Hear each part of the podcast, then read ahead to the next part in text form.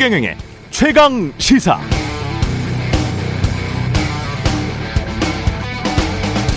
네, 윤석열 대통령의 미국 국빈 방문을 하루 앞두고 터져 나온 영국 파이낸셜 타임즈의 기사, 로이터, 중국의 사우스 차이나 모닝 포스트까지 전 세계 언론이 어제 받았었는데요. 중국이 미국의 메모리 반도체 회사 마이크론 테크놀로지를 제재하면 그로부터 발생하는 부족분을 한국의 삼성전자나 SK 하이닉스가 채워주지 말라라고 촉구했다는 그런 내용입니다. 사실 중국이 미국 메모리 반도체 회사를 제재하면 중국과 한국 업체들이 수혜를 보게 될 것이라는 보도가 한 2주 전쯤에 있었습니다. 그러니까 미국의 요청을 한국이 받아들이면 미중 갈등으로 인한 수혜도 한국 업체들은 보지 말라. 이런 뜻이 됩니다. 시점도 미묘하죠. 대통령의 미국 국빈 방문 직전 영국의 파이낸셜 타임스가 익명의 미국 관계자 말을 인용한 겁니다. 한국은 지금 반도체, 전기, 자동차 등 미국에게 요구할 게 많은데 미국이 역으로 한국으로선 받아들이기 힘든 곤란한 요구를 먼저 역제안해버린 격이죠. 아프리카 속담에 불은 불로 다스린다는 말이 있는데 한국의 경제력 요구들을 사전에 차단하기 위해서 바이든 행정부의 계산된 전략이 아닌가 그런 생각이 들고요. 미국은 핵, 핵 확장 억제라는 오음만 주고 우리로부터는 반도체, 전기차, 우크라이나 관련 현찰을 받겠다는 의도로도 읽힙니다. 모든 나라들이 자기들 국익만을 위해 뛰고 있습니다. 한국도 그러길 빕니다. 네, 안녕하십니까. 4월 25일 화요일 세상에 이익이 되는 방송 최경령의 최강사 출발 출발합니다. 저는 KBS 최경령 기자고요. 최경령의 최강사 유튜브로도 실시간 방송하고 있습니다. 문자 자면은 짧은 문자 50원, 기 문자 100원이 드는 샵 9730 콩오플 무료고요. KBS 일라디오 채널 아시죠? 정치, 경제, 사회, 문화 등 다양한 명품 콘텐츠가 있습니다. 구독과 좋아요, 댓글 많이 부탁드리고요. 오늘 최강사 국민의힘 김병민 최고위원 연결해서 윤리 출범과 관련한 최고의 분위기도 좀 들어보고요. 민주당 정청래 최고위원의 정치펀치 그리고 뉴스 속 법률을 살펴보는 최강 로스쿨도 준비되어 있습니다.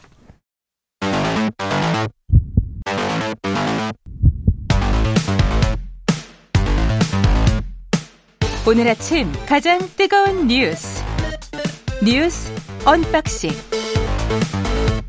자, 뉴스 unboxing 시작하겠습니다. 민동기 기자, 김민아 평론가 나와 있습니다. 안녕하십니까? 안녕하세요. 예, 북아프리카 수단에서 우리 교민 28명 무사히 탈출했군요. 네, 임종득 국가안보실 2차장이 어젯밤에 이제 긴급 브리핑을 통해서 밝힌 내용인데요. 우리 국민 28명이 사우디아라비아 제다로 이동을 했고 어, 우리 대형 수송기에 탑승해서 서울공항으로 직행할 예정이라고 브리핑을 했습니다.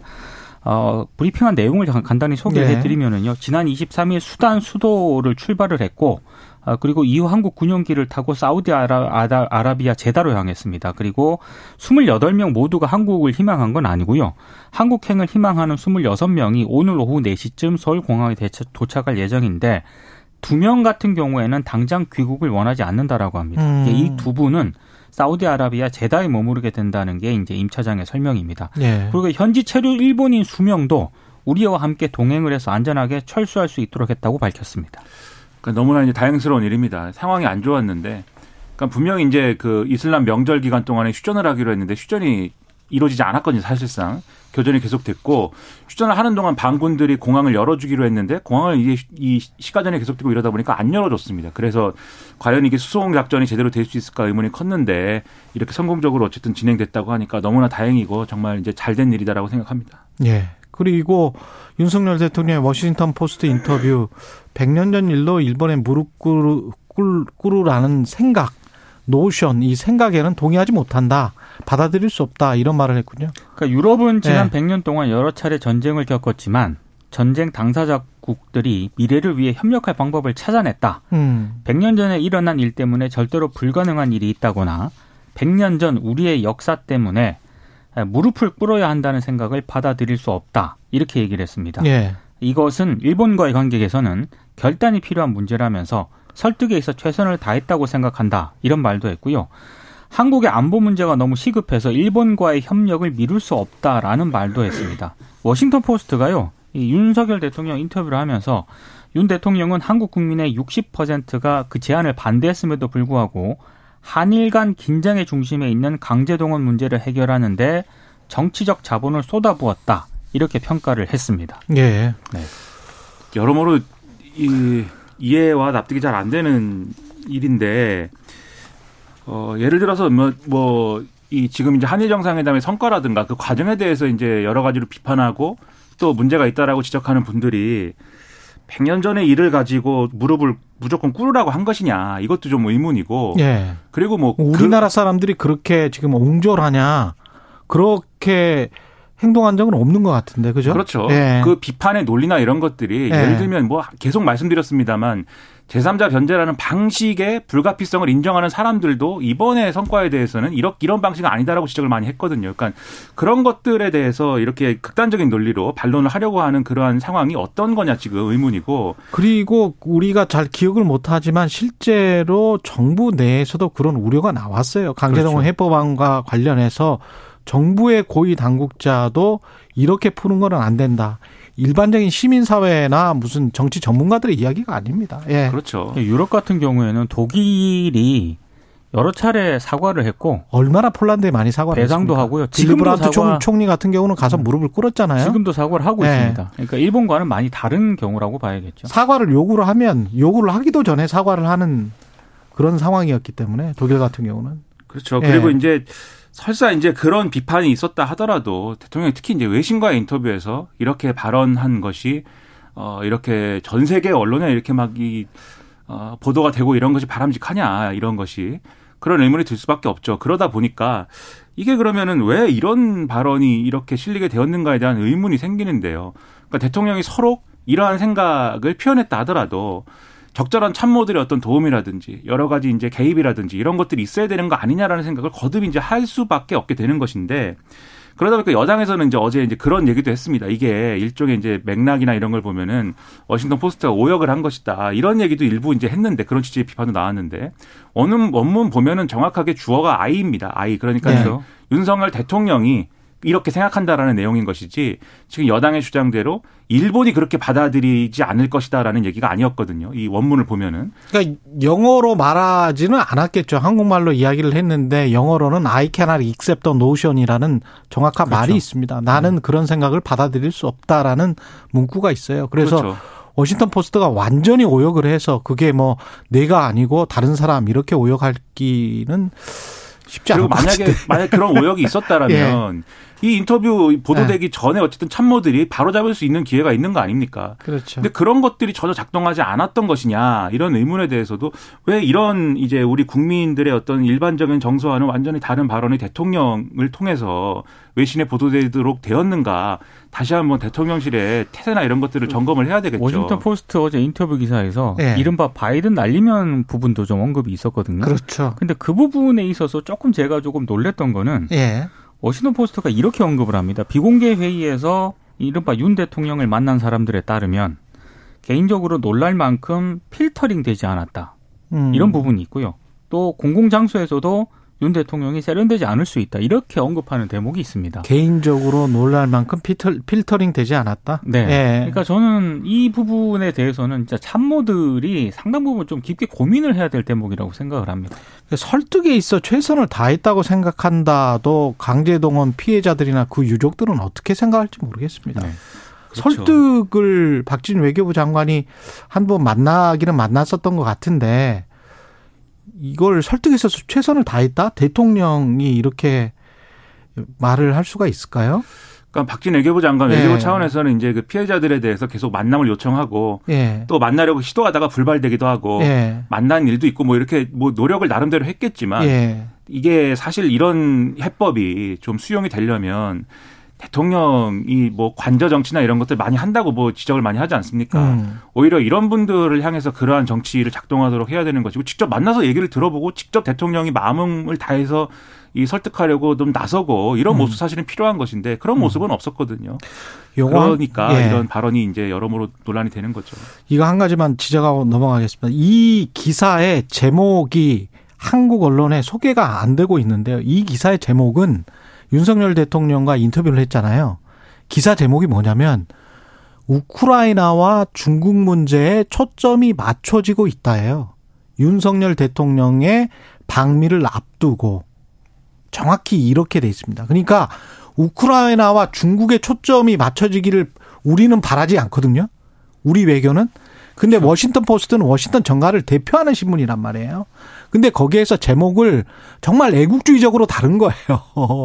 우크라이나와 중국이 한국에게 어떻게 보면 빼먹을 수 있는 최대가 최대 현찰이기 때문에 미국 외교는 그것만 생각하고 있고 워싱턴 포스트는 거기에 맞춰서 지금 인터뷰를 쓰고 제목도 그렇게 달았어요.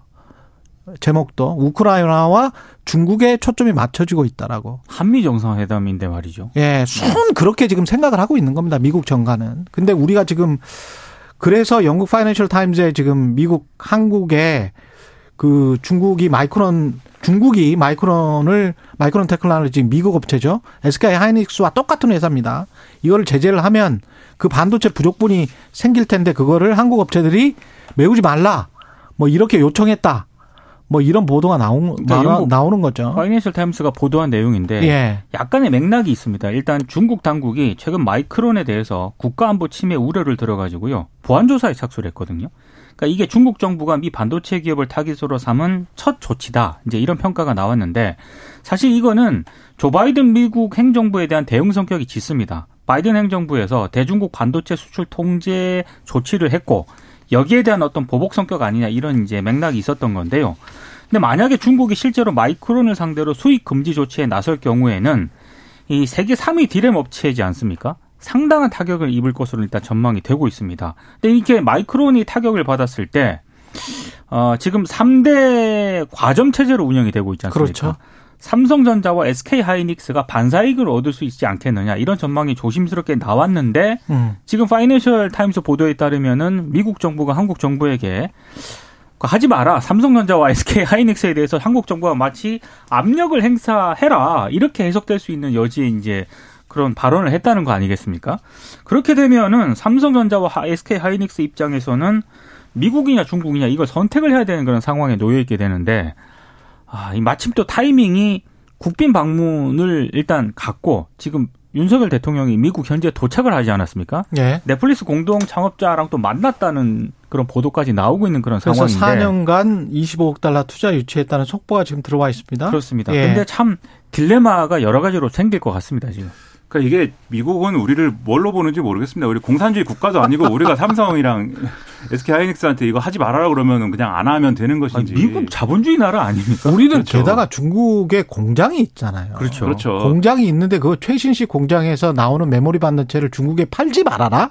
중국 현지에 부족분이 생겨도 이게 말이 됩니까? 그럼 뭐 우리 정부가 삼성이나 SK가 거기다 팔면 네. 뭐 압수수색을 해야 됩니까? 그러니까 이게 이해가 안 되는데 여기서 이제 우리가 캐치할 수 있는 여러 가지 좀 단서들이 있는 것 같아요. 뭐냐면 그러니까 미국 입장은 중국이 마이크론을 제재하지 못하게 하겠다라는 거 아닙니까? 그렇죠. 그렇죠? 그렇죠. 그 뒤집어 얘기하면 마이크론은 중국에다가 반도체를 팔아야 되는 것이고 미국은 그것이 됐으면 좋겠다라고 지금 생각을 하는 거예요. 근데 우리 반도체 기업들이 중국에서 생산해 갖고 파는 거에 대해서는 여러 가지 얘기를 하면서 지금 제약을 하자 하려고 하지 않습니까? 음. 이게 뭐 예를 지난번에도 이제 반도체 관련해 가지고 이 반도체 보조금이랑 보조금이랑 이런 문제들이 있습니다만 중국에서 생산하는 이 어떤 반도체를 중국에 판매하게 되는 것과 관련돼서 어떤 제한이 있는 거냐, 어떤 뭐 이런 어좀 이게 압력이 있는 거냐에 대해서 논란이 있었잖아요. 이게 10년 동안 5%. 그러니까 예. 우리한테는 중국의 중국 시장에 팔지 말라고 하면서 마이크로는 팔아도 된다 이렇게 접근하고 있는 거고 뒤집어 얘기하면 한미 정상회담에서 우리가 IRA나 2차 전지, 이 전기차 2차 전지는 우리가 별도로 뭐 얘기할 생각이 없는 것처럼 마치 이제 비춰졌는데 이전에. 그렇죠. 그럼 남는 게 이제 반도체 보조금 문제와 이런 것들인데 반도체 문제에 있어서도 미국은 양보할 의사 전혀 없다라는 걸 이걸 또 보여주는 거예요. 자국의 기업을 배려하는 측면에서만 움직일 것이고 그 얘기를 뭐이 중국과의 무슨 안보 문제로 포장을 하기도 하고 여러 가지 문제로 포장을 하지만 결국은 미국 반도체 기업의 이익을 보전하는 것 외에는 지금 양보할 의사가 없다 이거기 때문에 굉장히 험난한 지금 협상을 우리는 해야 되는 겁니다. 근데 미국이 왜 이렇게 말도 안 되는 이야기를 했고 그거를 흘렸을까? 영국 파이낸셜 타임즈에 그렇죠. 그거를 그 점을 봐야 돼요. 미국은 이거를 한국이나 한국 기업들이 받아들일 수 없다는 걸 너무 잘 알죠. 네. 그런데 왜 흘렸냐? 지금 당장 우리가 요구할 게 너무 많은 거죠. 반도체와 관련된 반도체 보조금과 관련된 것들 야 영업 기밀 내놓으라고 하면 이게 말이 돼? 그다음에 10년 동안 5%면 자동차 관리도 그렇게 못 해. 이렇게 이야기를 할 수 있잖아요. 근데 그걸 사전에 차단하려고 하는 연막 작전이 아닌가 그런 생각이 강하게 듭니다. 미국이 이걸로 그 말 하지 마. 왜냐하면 우리가 더 심한 거를 요구할 수도 있어. 그러니까 심한 거를 요구하지 않은 걸로 성과라고 치장해. 이렇게 지금 나오고 있는 거 아닌가 그런 생각도 들어요. 파이낸셜 타임스도 주목한 게 음. 왜 백악관의 요청이 국빈 방미를 하루 앞둔 그 민감한 앞둔 그 민감한 시기에 나왔겠느냐. 그 시기적으로 이제 나온 거를 좀 주목을 하고 있는데요. 결국에는 이게 파이낸셜 타임스가 뭐 세계적인 어떤 그런 유력지이긴 합니다만 영국 파이낸셜 타임스 그럼요. 아니겠습니까? 영국입니다. 그러니까 미국 정부가 결국에는 영국 파이낸셜 타임즈에 이 내용을 흘렸을 가능성이 높은데. 그리고 영국 파이낸셜 타임즈든 아까 그 미셸 리의 그 워싱턴 포스트 기사든 그렇죠. 그 기조를 보세요. 서방 진영에서 우크라이나에 무기를 제공하라고 한국 정부에게 계속 압력을 넣어왔다는 걸 이제 노골적으로 이야기를 하고 그렇죠. 있습니다. 노골적으로 이야기를 하고 있고 BBC 보도를 보면 우크라이나에 지금 그 무기 지원하고 그, 그 군사적으로 지원하는 나라들은 기본적으로 미국, 캐나다 빼고는 다 EU 국가들이에요. 다 서유럽 국가들이고 딱 하나, 폴란드 하나 있어요. 동유럽 국가는. 어디 아시아 국가가 있어요, 거기에. 호주도 안, 안 들어가 있는데 지금. 그래서 이게 외교 안보 전략의 접근 방식이 네. 우리가 마치 이제 하나를 주면 하나를 얻어낼 수 있는 이런 구조처럼 이제 생각을 하는 분위기가 있는데 국내적으로는 지금 이런 상황들을 쭉 보면은 그렇지 않다. 하나를 주면 하나 더 내놓으라고 하는 그런 엄혹한 상황이기 때문에 굉장히 좀 디테일하게 잘 네. 디자인된 그러한 정책으로 접근해야 되는데 우려가 많이 됩니다. 그리고 송영길 전 민주당 대표가 귀국해서 검찰이 오늘이라도 저를 소환하면 적극 응하겠다. 예, 이렇게 말했습니다. 그러니까 자신으로 인해 발생했기 때문에 책임 있게 문제를 해결하는데 앞장서겠다라는 입장을 밝히긴 했습니다만 이른바 그 전당대회 돈봉투 문제와 관련해서는 이제 한국에 도착했으니 상황을 파악하겠다. 자신이 모르는 상황이 많다 이렇게 얘기를 했습니다. 음. 구체적인 검찰 수사 대응에 대해서도 검찰에 달려 있다 이렇게만 답을 했는데요. 근데 지금 검찰 수사를 뭐 촉구한 성격 아니겠습니까? 근데 강내구 한국감사협회장에 대한 구속영장이 일단 기각이 됐고 금품을 주고받은 인사들에 대한 수사가 진행 중이기 때문에 뭐 당장 송영길 전 대표를 검찰이 소환하기는 상당히 좀 어려울 것으로 일단 전망이 되고 있습니다. 근데 지금 민주당 내부에서도 송영길 전 대표를 비롯해서 지도부에 대해서 약간 불만의 목소리가 좀 나오는 것 같아요. 그러니까 뭐 이 이상민 의원 같은 경우가 대표적인데 자체 정화 조사를 좀 미리 포기하는 것 자체가 지도부의 리더십 포기 아니냐.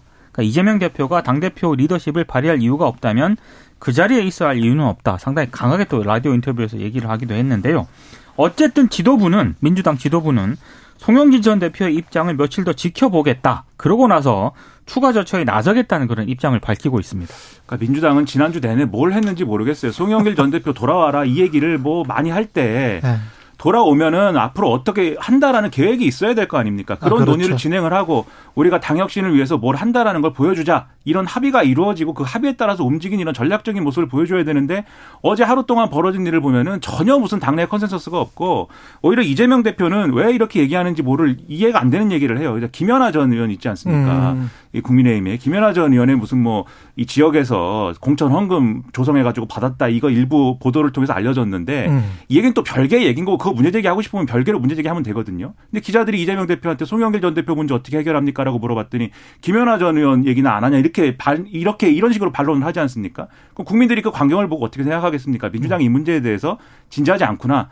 나는 똥 묻은 게 너는 겨 묻은 게 이렇게 해가지고 음. 넘어가려는 거 아니냐 이런 의심을 하게 될 거 아닙니까? 그러면 예. 그러한 이재명 대표가 이끄는 지도부가 만드는 민주당의 혁신 방안을 국민들이 신뢰할 수 있겠습니까? 이런 발언 냄새라도 나게 해야 된다. 그렇지. 이런 음. 발언은 하지 말아야 되는데 가장 하지 말아야 될 발언을 왜 하고 있는지 그게 민주당의 전혀 준비가 지금 안 돼 있다라는 걸 보여주는 대목입니다. 이게 걱정이 많이 되네요. 여기까지 듣겠습니다. 뉴스 unboxing 민동기 기자 김민아 평론가였습니다. 고맙습니다. 고맙습니다. KBS 라디오 최경영의 최강시사 듣고 계신 지금 시각 7시 39분입니다.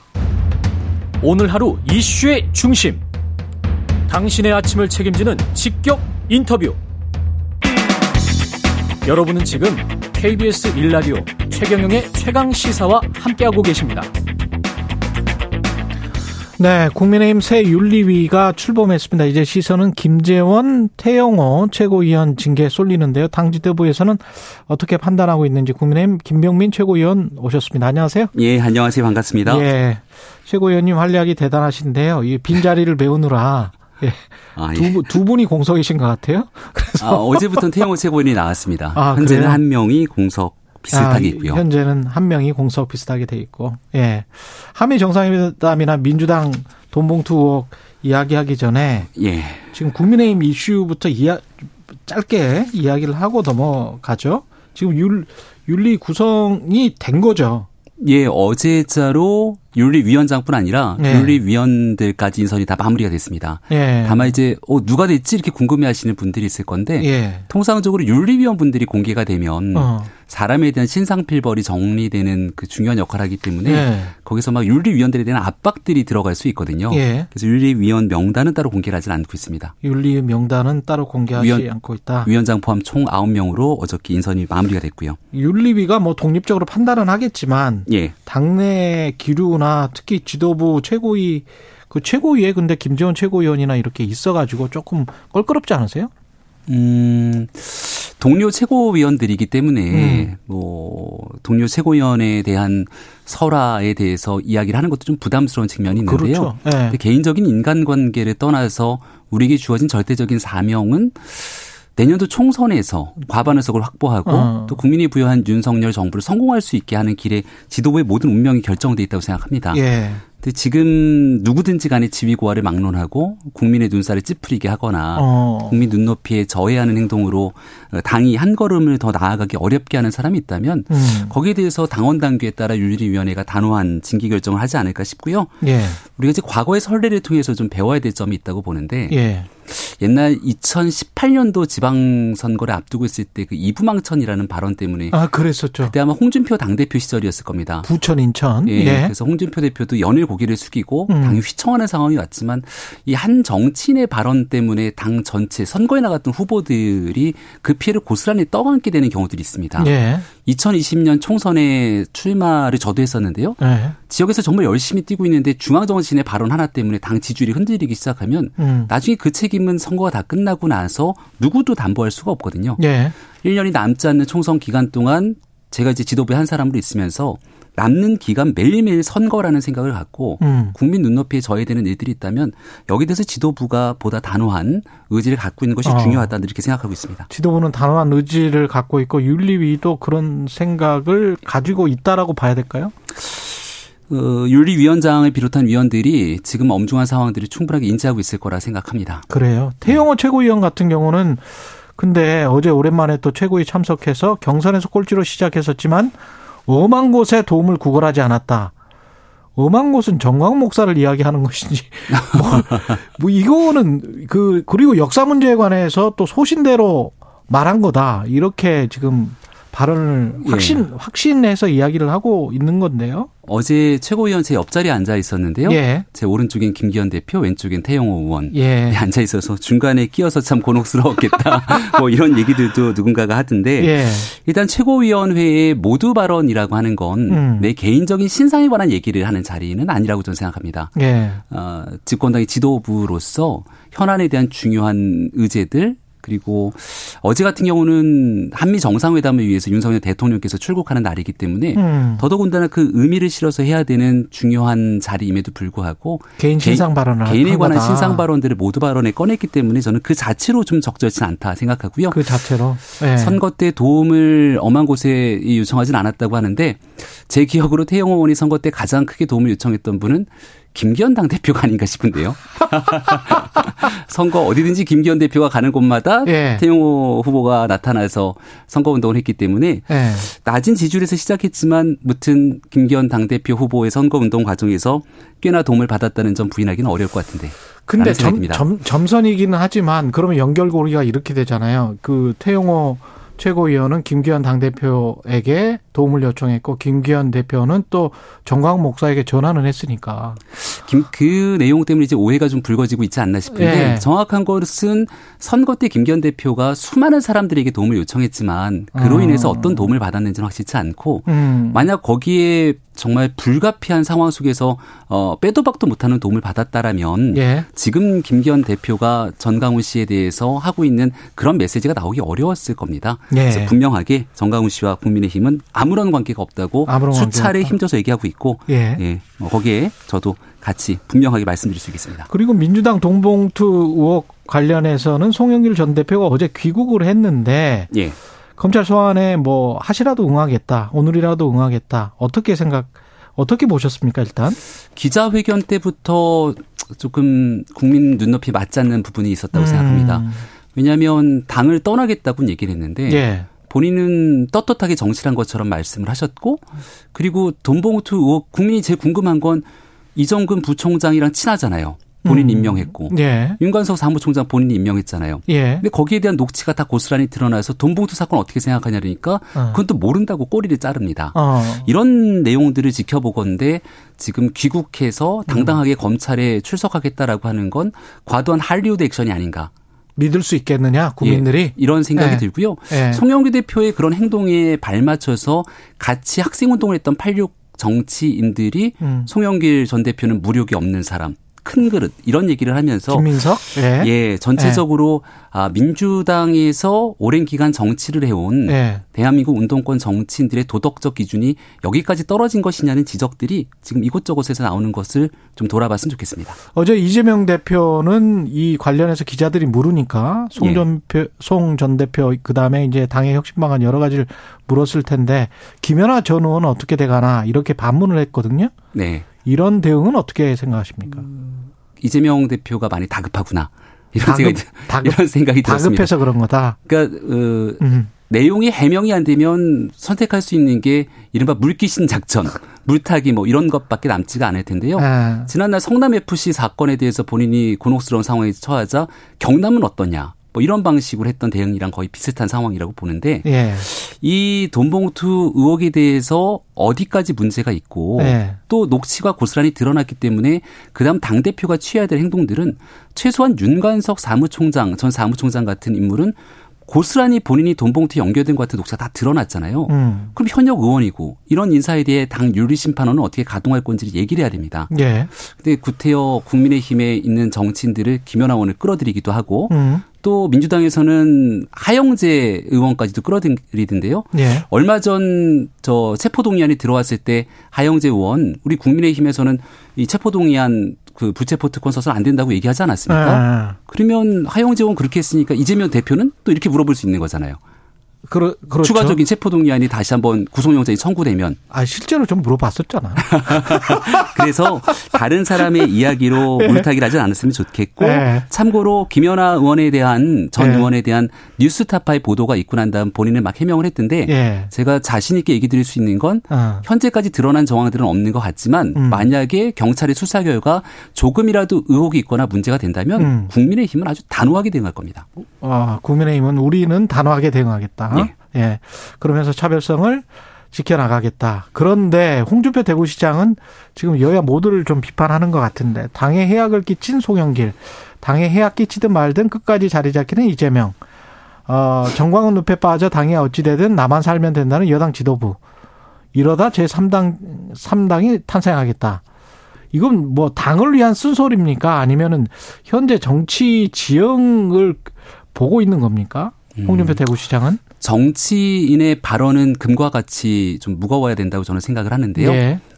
홍준표 대구시장이 SNS 안 하겠다고 얘기한 지그 예. 그 SNS 글 올린 지 얼마 되지도 않아 갖고 또 예. 이야기를 꺼냈더라고요. 예. 물론 뭐 대한민국 정치 언론으로서 여러 얘기를 할 수 있는데 음. 어, 돈봉투 사건은 음. 민주당이 간판을 내릴 정도의 심각한 사건이라고 저는 생각합니다. 이 지금까지 드러난 의혹이 사실이라면. 예. 그리고 이재명 대표의 대장동 의혹은 이루 말할 수 없을 정도의 심각한 상황이어서 어. 여기에 대한 국민의힘 거의 모든 사람들이 함께 나타나서 목소리를 높이지 않습니까? 예. 근데 그 두 가지 사건과 함께 지금 갑자기 뜬금없이 정강훈 씨를 끌어들여서 얘기를 하니까 네. 홍준표 시장이 굉장히 그래도 정치적인 촉이 좋으신 분이고 네. 또 본인이 갖고 있는 정치 철학으로 여러 얘기를 합니다만은 음.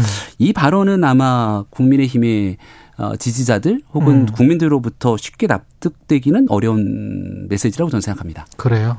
홍준표 시장 개긴 독인 아니냐 뭐 이런 의미였던 것 같은데 뭐 그렇게 생각하신다는 거니까 심평 변호사 같은 경우는 조국 전 법무부 장관을 야권의 유력한 대권 주자로 지목을 했단 말이죠.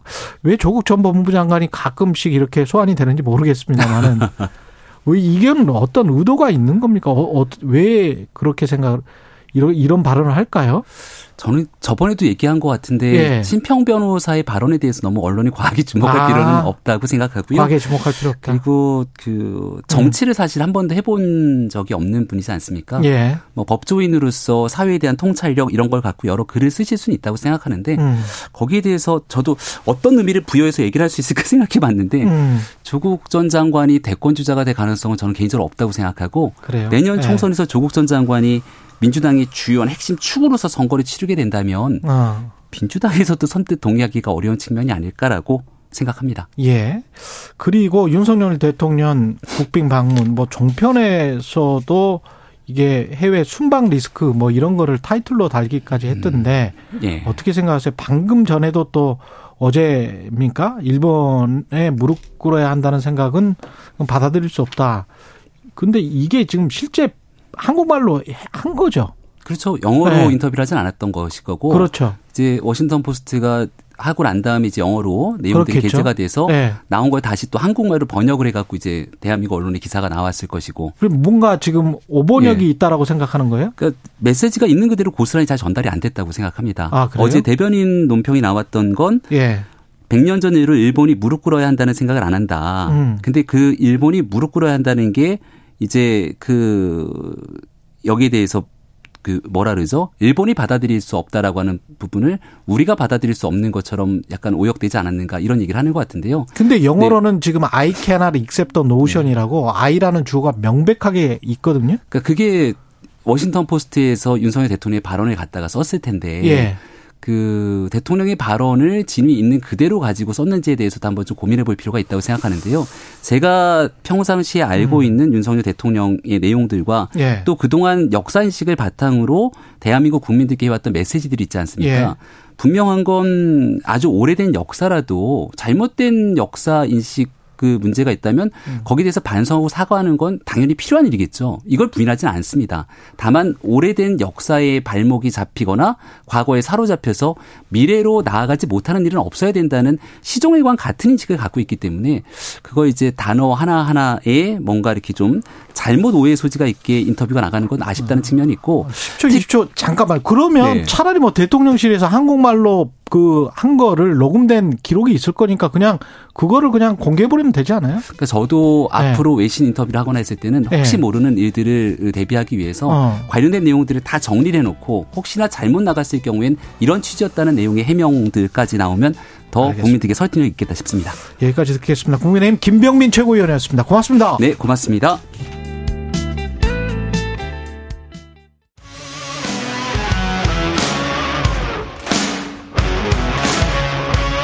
오늘 하루 이슈의 중심 최경영의 최강 시사.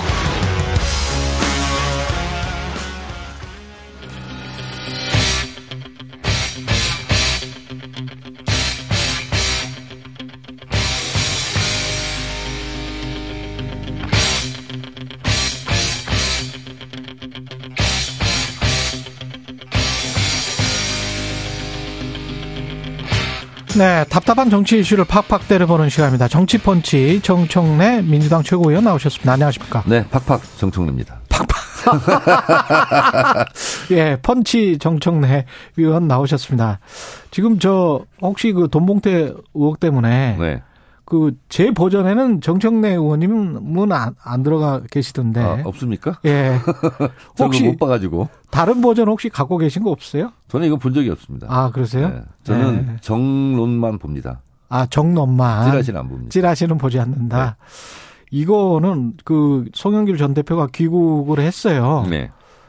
그 이후에 근데 이제 뭐 딱히 지금 당장 진실이 규명되고 뭐 풀리고 뭐 이런 거는 지금 시간이 굉장히 오래 지체될 것 같거든요. 네. 예, 민주당으로서는 굉장히 힘든 상황 아닙니까? 그러니까 이게 정보력을 보면 음. 100대 0 게임이에요, 지금. 검찰은 다 모든 걸 가지고 있고. 100대 0 게임이다. 저희는 네. 뭐 아는 게 없고. 음. 이렇죠. 저희도 좀 답답한 상황인데. 음. 어쨌든 보도된 내용이 이제 사실이라면 예. 당으로서는 국민들께 상당히 죄송스러운 일이죠. 예. 이런 일이 벌어져서. 예. 어, 그래서, 어, 당에서는 매우 이례적으로, 음. 어, 검찰이 신속하게, 음. 공정하게 수사를 해달라. 저희들이 이렇게 요구를 한 거죠. 차라리 신속하게 수사를 해달라. 그렇습니다. 예. 네, 그래서 한 점 의혹이 없이, 어, 정치적인 관점을 떠나서, 음. 액면 그대로, 어, 수사를 해서 명명백백하게 진실이 밝혀졌으면 좋겠다. 이런 입장이고, 음. 어, 또 한가에서는 뭐, 왜 장애스는 자체 진상 조사 안 하냐. 그니까요. 그렇게 이제 또 요구를 해요. 예. 만약에 한다고 그랬으면 거꾸로 또 얘기했을 거예요. 예. 장에서 뭘 하겠느냐, 꼬리 자르기 하냐, 셀프 면제부 주려고 하는 거 아니냐. 아니, 박봉계 의원은 음. 특별조사기가 음. 필요하다 그랬어요. 근데, 예.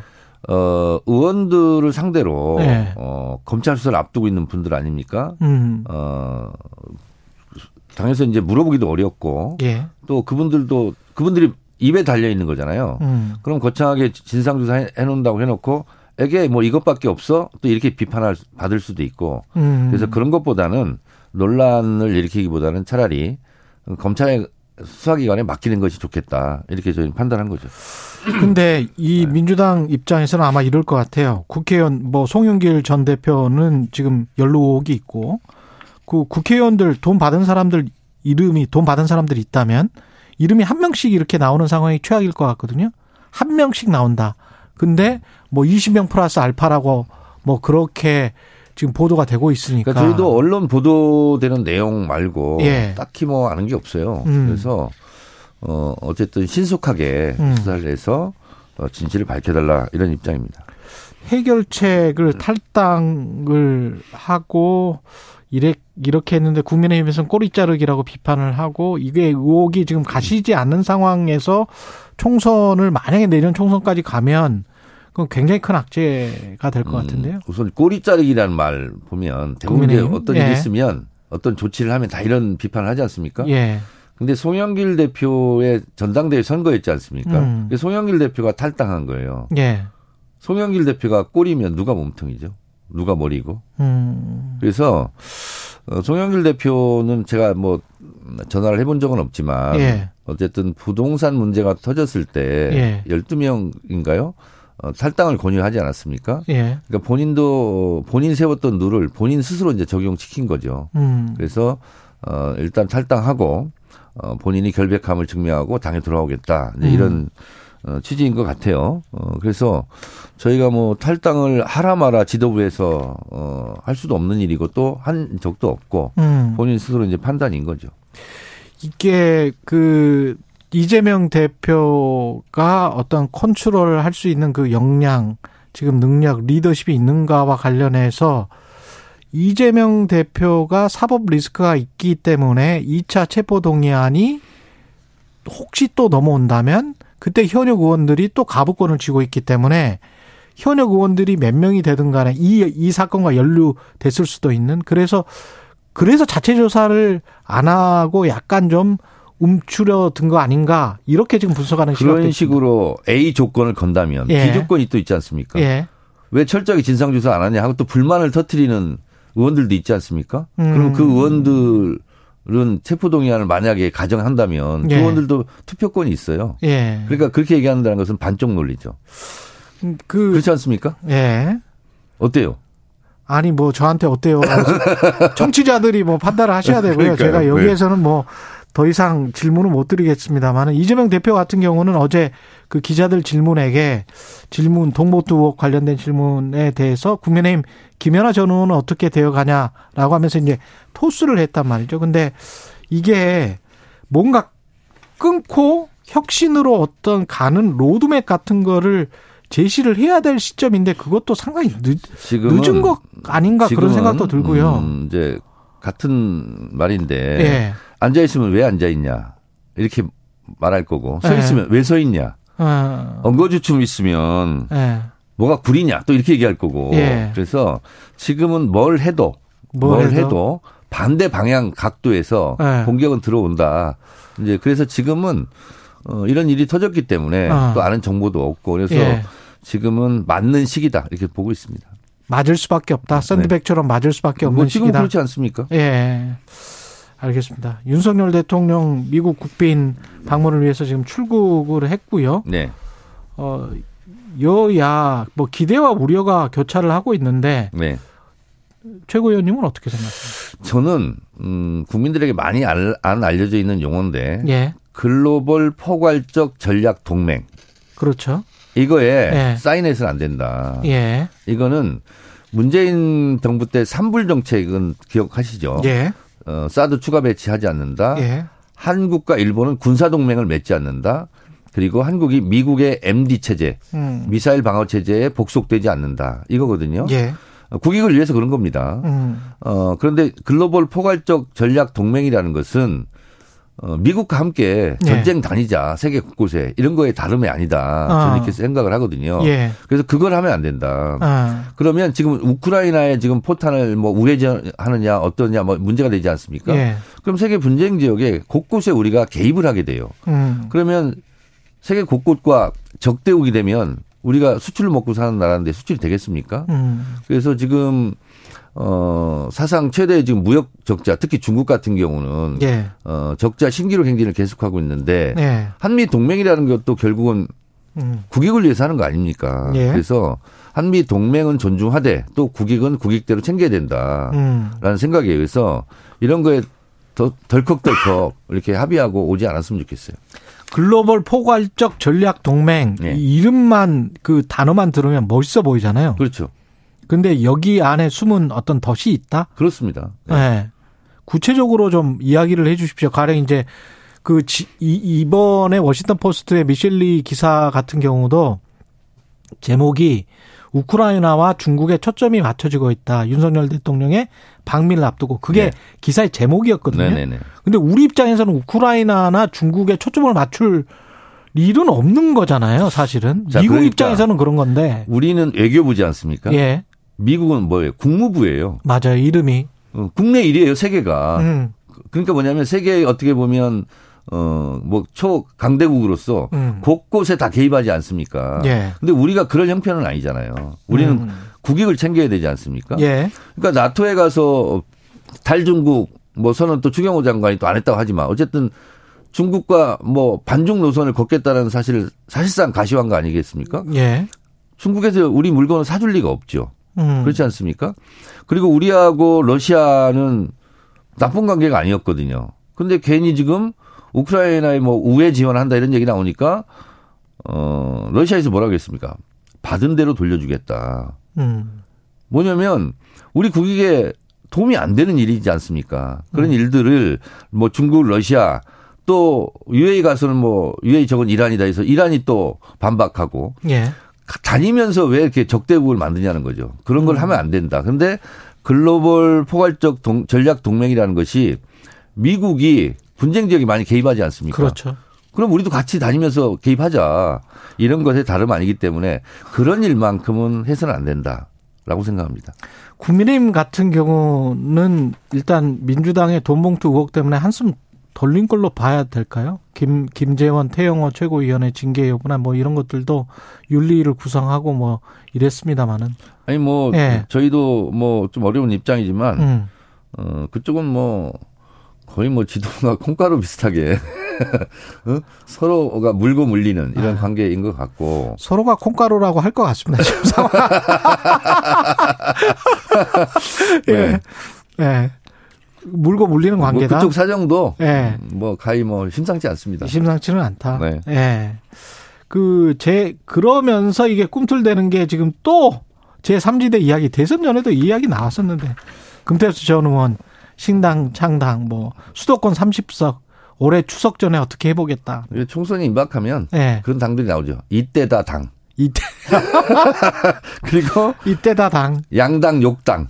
양당 욕당. 네. 네. 그래서 뭐 제3지대 신당이라는 이름은 나오는데 구체화는 뭐 여기 지금 뭐 거론되는 뭐 우리 이당 저당 선생 뭐 이름도 나오고 하다 보니까 이당 저당 선생은 김종인 선생을 가리키는 이당 저당 다니지 않습니까? 예, 이당 저당 예. 선생. 그러니까 신당은 아니고 예. 어, 쉰당 같다 이런 생각이 듭니다. 신당이 아니고 쉰당 같다. 예, 신밥 예. 먹으면 배탈 나죠. 예. 그리고 예. 어뭐 때만 되면 뭐 철 철새들이 날아들듯이 예. 뭐 얘기가 나오는데 음. 어 안철수 박지원 음. 어, 이두 분이 한번 재미를 본 적이 있는데 예. 그 말고는 별로 재미 본 적이 없어요. 유승민, 이준석 등이 합류하면 좀 세지지 않을까요? 그러면 TK에는 좀 영향이 있겠죠. TK에는 영향이 있을 네. 것이다. 네. 수도권에도 영향이 있지 않겠습니까?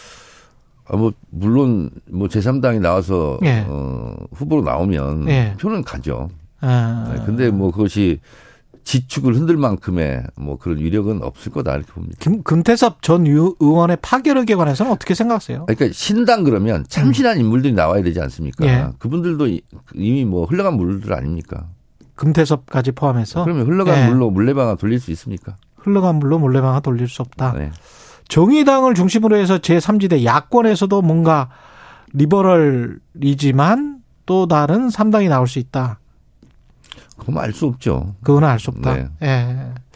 당내 이슈 지금 못 짚고 간 것 중에서 한두 가지가 더 있어서 그것 좀 다시 아니, 좀 아니, 돌아가서 예. 윤석열 대통령 얘기하자고 외국만 나가면 이제 걱정인데 어제 또뭐 예. 그 100년 전 일로 싶으세요? 일본이 무릎 꿇고 예. 뭐 반성한다 어쩐다 뭐 예. 그런 뭐 수용 안 한다 뭐 이런 생각을 해서 지금 또 가기 전에 또 사고를 치셨는데 예. 왜 그럴까 제가 생각해 봤어요.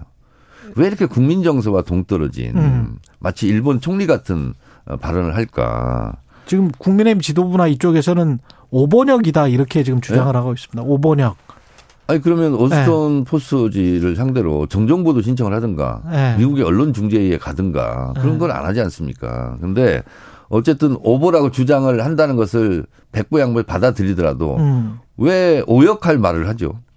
음. 그래서 제가 봤을 때 이런 것 같아. 예. 문재인 정부하고는 거꾸로 가자. 예. 그러니까 잘 된 것도 거꾸로 가자. 이런 것 같아요. 어. 그래서, 어, 심리적으로 그런 것 같아. 그리고 윤석열 대통령이 달다시피 정치 경력이 없지 않습니까? 예. 그리고 대통령이 됐으니까 웬만한 건 다 모르죠. 다 모르다 보니까 다 아는 척 하는 열등감이 심리적으로 깔려 있지 않나. 음. 그리고 참모들이 조언을 하면 나 모른다고 무시하냐? 이렇게 음. 심리적으로 불수용 심리가 있는 것 같아요. 음. 그러다 보니까 대통령이 어떻게 다 알겠어요. 예.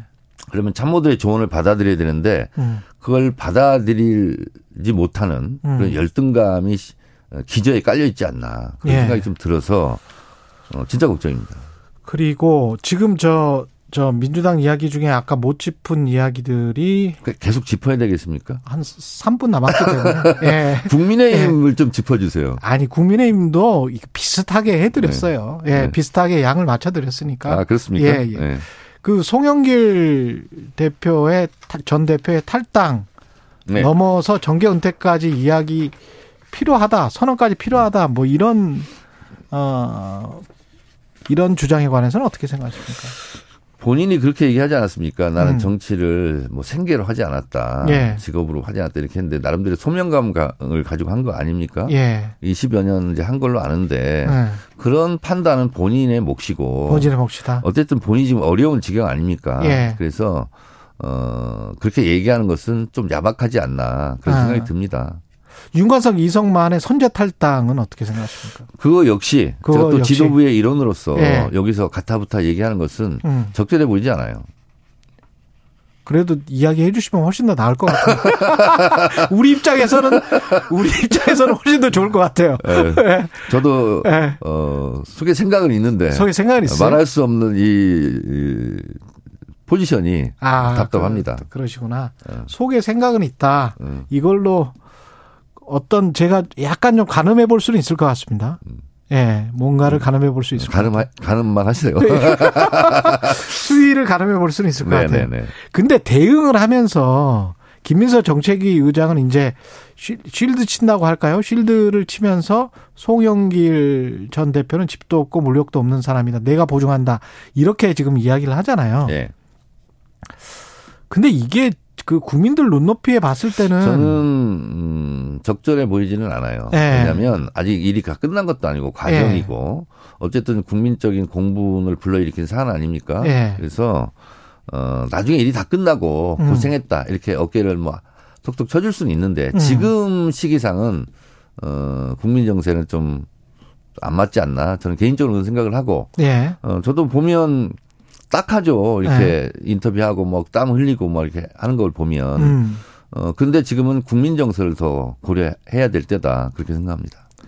그러니까 뭔가 확 끊고 뭘 어, 어떤 솔루션, 해결책 같은 게 나와야 되는데 거기에 관해서 전혀 이야기가 없으니까. 그러니까 전지전능한 검찰께서 어, 빨리 처리해 주시기 바랍니다. 아니 근데 수사만 해서 수사를 해서 사람들을 처벌한다고 끝나는 끝내서 정치 혁신이 되는 건 아니잖아요. 그래서 저희가 네. 어, 지금 말, 씀하신 대로 네. 재발 방지책, 정치 혁신, 네. 정당 혁신 그것을 조만간 저희가 발표할 생각입니다. 어디까지 규모 뭐 이런 것도 생각해야 될 것 같고 근데 그게 검찰 수사가 어떤 결과가 나오든 정말 세간의 의혹대로 20명 플러스 알파가 나오더라도 민주당이 변신하려고 노력한다라는 네네. 그 정도의 어떤 쇄신책이 그러니까 돼야 될 텐데 국민이 오케이 할 때까지 계속 정당 혁신에 페달을 밟아야 되겠죠. 그래서 지금 나오는 소리가 혹시 이재명 체제를 총선 못 치른다 비대위로 갈 수밖에 없다. 그건 그건 아니고요. 네. 그건 아니다. 네. 갈 수 있다. 아니 갈 수 있다 안 갈 수 있다가 아니라 네. 어, 지금의 체제가 네. 어쨌든 투표에 의해서 음. 저, 어, 민주적 절차에 의해서 된 거 아닙니까? 네. 이거를 흔들고 다른 네. 무엇이 또 정당하냐 이렇게 본다면 또 그것도 아니지 않습니까? 알겠습니다. 여기까지 듣겠습니다. 정치펀치 정청래 민주당 최고위원이었습니다. 고맙습니다. 오늘, 오늘 좀 답답했죠. 답답한 상황입니다. 예. 고맙습니다. 예. 예. 여러분은 지금 KBS 1라디오 최경영의 최강 시사와 함께하고 계십니다.